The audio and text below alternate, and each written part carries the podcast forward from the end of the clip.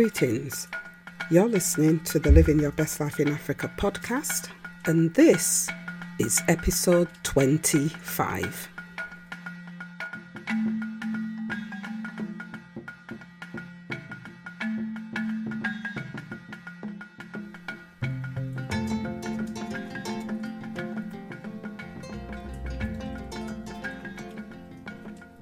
Well, hi everyone, and thanks again for tuning in. I hope you had a really positive week. My week, it's been a tough one this week. Lots going on.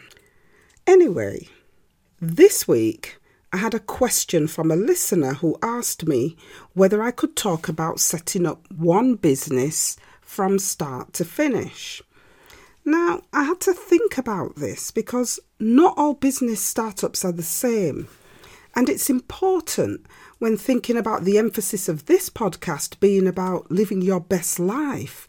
It's important not to frighten people by choosing a Mount Everest of a business to set up, simply because this would make people think that sacking their boss to start a business and live their best life would be too difficult or too crazy to achieve, or it would just look, well, impossible for ordinary people to achieve, much less dream about achieving it. So I had to be careful about, number one, not choosing too difficult a business, and number two, just sticking to the basics. Because if we go too much into business startup too soon, it's going to be too overwhelming. So what I want to do this week is just to give you a snapshot, enough for you to start thinking, is this something I could do? So that said, I decided to answer the question by focusing on a business that, if started, would enable you to build a long-term brand that promotes your interests, promotes your style and personality, and promotes your passion and your desire to do something different to earn that new money. And there's no easier business to start up than to start a blog about something you are passionate about. Now, I spoke about blogs as one of the top 5 digital businesses you can start before the end of 2019 because, well, the entry level and the entry costs to start a blog are very low. What do I mean? I mean that if you want to start a blog, you don't really need any special kind of training. You don't need any expensive equipment, and therefore you don't really need much financial help when you're just starting out. And because of this, the cost of starting a blog is relatively low compared to other types of business startups. And when I say that the entry levels to starting a blog are very low, what I mean here is that you don't really need any special type of knowledge because blogs typically promote something you're interested in. And because a blog promotes something you're interested in, the main food of that blog, how you feed this blog, will come from content that you produce. And that content will typically be created from what you know, what you like, and what you're interested in. And in most cases, that content will come from what's inside your head. And what's inside your head costs nothing at all. So having said that, let's move on to what would be the main focus of your blog. The main focus of your blog as a business will be to solve problems you know people have. Now, it can be any kind of problem. It can be a good problem, how to do something, or even how to solve a bad problem, how to give up something. The main thing is that your blog is likely to be more successful if you are solving problems people want solving. Now, as an example, if I think about a problem that comes to mind and I wanted to start a blog, I might want to write a blog about how to bake cakes without eggs. Now, why is this a problem?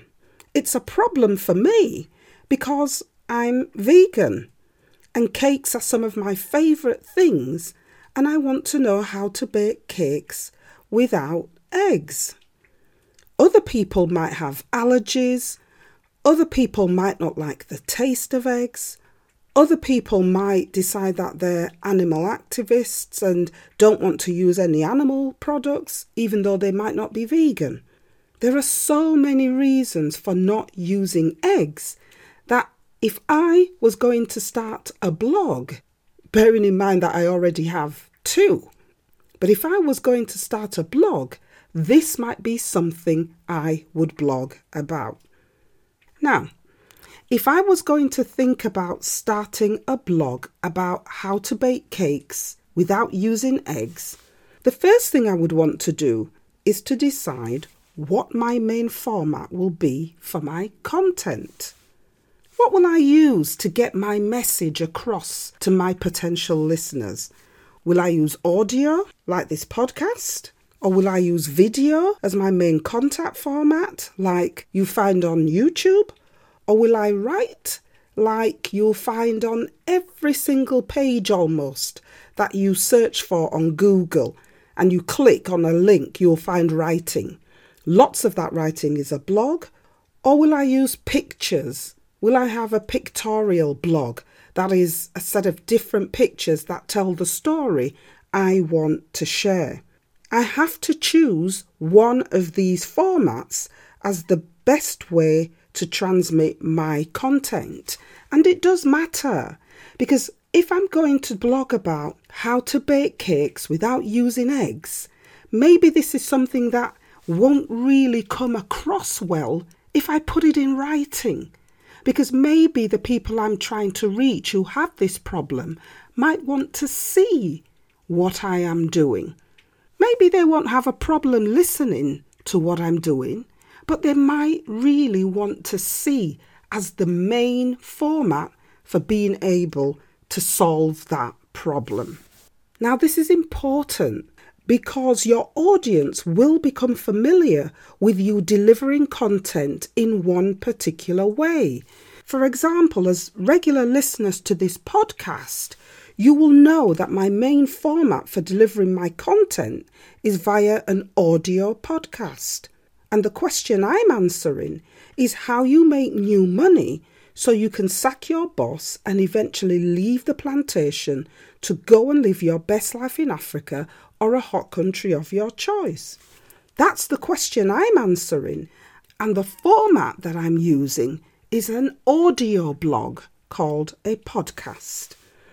So if you're thinking of starting a blog, you will have to be clear about what question you're answering and how you will deliver your answers to that question.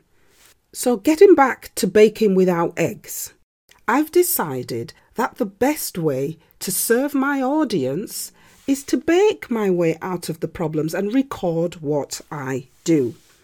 Having decided that this is the problem I'm going to solve, and having decided that I'm going to use video as a way to solve that problem, I might decide to put my baking skills to use and record the content I want to deliver into a series of short videos that I will put out every week for my audience. So having decided that, I then have to think about what I can create videos about. So let's run through where we are. I've decided that I'm going to start my business. I've decided that I'm going to start a blog to solve problems that people have. I've decided that the problem I'm going to solve is how to bake cakes without eggs, because I believe that this is a problem that people want answers to. And I've decided that I'm going to use video as a way to answer questions about this problem. So, what kinds of questions could I answer? Well, one of the biggest questions I could answer is what I could use as a substitute for eggs to bake my cakes.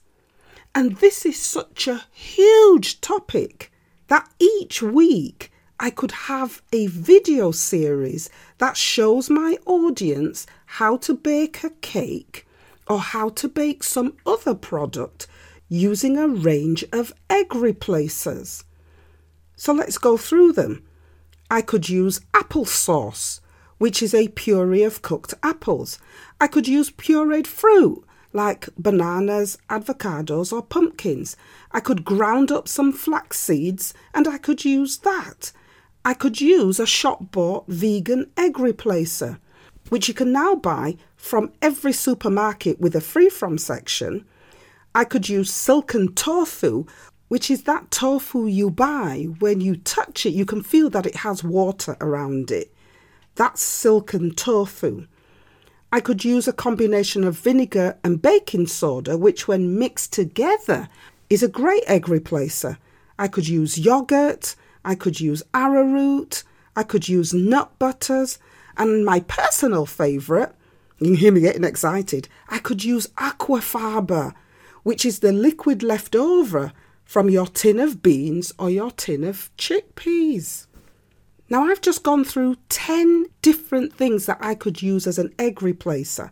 Straight away, look at the number of videos I can create for my video blog. I could go on forever with just these 10 ideas for eggless baking, because each week I could be videoing myself baking something new for my viewers. I mean, I could go on forever. I could bake 10 different types of cake using aquafaba. I could bake another 6 different types of cake using yogurt, and I could bake another 15 vegan cakes using a vegan egg replacer. The list is endless. And the other thing is that there is so much I could share that in between my baking videos, I could also be posting pictures of what I bake or encouraging my viewers to post pictures of their baking successes, particularly if they've tried a recipe that I featured in my video that week. I could write a blog on shorter questions that people might ask, like, how long should I bake my cake if my oven is gas or electric, or if I don't have an oven and I want to bake my cake in a microwave? These are all different kinds of things that I could blog about, and I could write the answers to those questions, and they could be featured answers on a written blog that I might have. So already I've got videos that my audience can watch, I've got pictures that my audience can look at, and I've got short written answers to smaller questions that my audience can read. And as you can see, the list of things that I can be doing is endless. Just in these 10 substitutes for eggs in my baking, I could have a year's worth of ideas about what I could blog about. And there it is, starting a blog about something you know, something you like, or something you're passionate about is as easy as that. And once you have your content, that is, the topics you are going to answer as a way of solving your viewers' problems, then you're away. If you plan how you're going to deliver your problem-solving messages, you could have months and months and months of content written before you film, write, or record anything. Okay, so that's your content sorted. The next thing you have to think about is the format you're going to use for your blog. Now, there are 4 main types of blog. There's a video blog, which you would traditionally see on platforms like YouTube, and I talked a little bit about that in my example of eggless baking. Now, on YouTube, you'll find people just like you who have started blogs by creating videos of themselves solving problems they believe their audience has. Think about how many times you've been on YouTube to find the answer to a particular question, and how many times your questions have been answered. Heck, I remember when I blew a fuse in my amplifier and I didn't have the money to buy a new amp. And even if I did, I was really sentimental about the amp and the hi-fi that I had, and I didn't want to change it. So I decided to fix my amp myself. Am I an electrician? No. But I was just determined to try to do this myself. So I went onto YouTube and I found a video that showed me how to dismantle my amplifier to check if I had a blown fuse. I didn't know. I just know it's not working. So I followed the video step by step and I took my amp apart. Boy, was I scared when I looked at all the bits all over my living room floor, which I had neatly labelled, but nevertheless was still a shock because they were all over my living room floor. And in my head, I'm saying that I will never be able to put this thing back together again.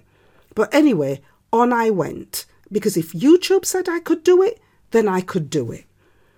I then found the fuse and I took that fuse to an electronics shop and I bought a replacement. I mean, I was shocked. On my way to the shop, I remember thinking they're just going to laugh at me and tell me that they don't know what this is. But I was wrong. I took the fuse to the electronics shop and he said, sure, we've got those. And he went to the back of the shop and he came back with a packet of 2 fuses. Well, I acted like I knew that's what I was expecting because YouTube said this is what I should be buying. So I bought them. I then came back home, fitted the fuse, put my amp back together again and was amazed when it didn't work. No, I'm only joking. I was amazed that it worked and it's still working today. My hi-fi system is over 30 years old and it's still working today because I went onto YouTube and I found out how to solve a problem. I was so proud of myself then and I'm still proud of myself now because I saved myself about £1,000 because that would have been the cost of a replacement hi-fi because my amp is part of an integrated hi-fi system.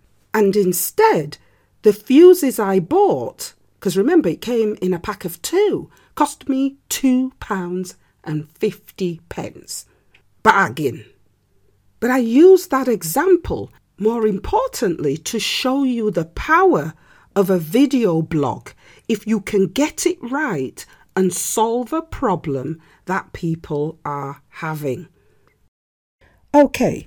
So we finished talking about video blogs and the power of video to help you to answer a question. Then there are audio blogs, which you would traditionally see in the form of a podcast, like the audio blog you're listening to right now. And if I wanted to get you to visualize the power of a podcast, think about all the things we've talked about on the podcast and all the questions that I've answered in each of the episodes of the podcast. Think about how the podcast helps you to visualize the things I want you to see and how the podcast works to inspire you to think and feel in a different way. Think about how the podcast makes you come back every week. Think about what it is that drives you to come back every week, looking for the next installment. And think about all the plans you make in your head or the notes that you take from the content that you listen to on the podcast. And more importantly, think about the plans that you're making about following through on some of the things I'm inspiring you to take action on. And that is the power of an audio blog, a podcast. It can get to the heart of the matter and reach people in their tiniest of private spaces without other people seeing your struggles. Then there are written blogs, which traditionally hold what I call long and short form articles. A long form article being anything from 3,000 to 4,000 words up to 10,000 words. And a short form article being anything from 3,000 words down to 500 words. The choice is yours. And the choice is very much down to what you believe your readers prefer. You would traditionally see those types of written blogs on platforms like WordPress or Tumblr, both of which are online website and blog creation platforms. Now, WordPress, for example, is totally free to use and really easy to set up once you get over a couple of hurdles like the name of your podcast, because you're going to need that in order to get online and register your space on WordPress. And obviously, for all of these podcasts, you're going to need access to the internet. So if writing is your thing and you're able to write about how to solve problems your audience want to read about, then a written blog might be for you. And finally, there are picture blogs, which do what they say on the tin. Your picture blog would solve a problem for your audience via a picture or a series of pictures. For example, if you've ever seen an infograph, you'll know that an infograph is a long-form picture that takes the viewer through the solving or understanding of a problem or an event or anything really via a step-by-step approach. Now, the beauty of an infograph is that the answers the viewer is looking for and the steps to get there will all be contained in one picture. So there's no need to go surfing about. Infographs are huge, and you've probably seen one. And if you think you don't know what one is, then you probably haven't realised that you may have come across an infograph living its life in people's blogs, online, on social media platforms like Instagram and Pinterest, which are the types of notice board platforms that will hold your picture blogs. You probably just haven't even realised, but picture blogs are huge. You only need to go onto Instagram and see the number of followers that people have, of people who are tracking their pictures because they're interested in how to solve the problems that the pictures are conveying. Problems like, which makeup do I buy? What outfit do I choose? How do I put an outfit together? How do I sew a particular outfit? How do I make something? What does it look like in the start, middle, and end of the making process? These are primarily the picture blogs that people blog about. And you can add to that travel adventures. And what all of these blogs have in common, that's your video blog, your audio blog, your written blog, and your picture blog, is that they build momentum to encourage your audience to keep coming back. And the way to build that momentum is to create really interesting content that your audience will want to engage with. If the content is good and answers particular problems or interests your audience has, then your audience will keep coming back for more and more. In the same way that listeners to this podcast keep coming back week after week because there is something in the content that they don't want to miss. That's what you have to create. And to get you there, you must be consistent and you must show up when your audience expects you to show up and when you say you will show up. If your audience expects you to be there every week, then you must be there every week. If it's one video a month that you're putting out, then you must put that video out every month. No excuses. Only when you've built that momentum can you begin to think about how you can make money from your blog. That's why on the Living Your Best Life in Africa podcast, I talk about giving yourself 3 to 5 years to plan to sack your boss. 3 to 5 years to get yourself off the plantation, or 3 to 5 years to have made enough new money to buy yourself out of your job and live your best life in Africa or a hot country of your choice. That's why I say it takes 3 to 5 years, because if you know this, you will focus on building consistency and momentum in your blog business. And once you have that consistent audience who seek out your content every week, only then can you think about how you can make money from your blog and move on to the next stage of being able to sack your boss or buy back your time. Only then can you do it. And all of that takes time. And there you have it.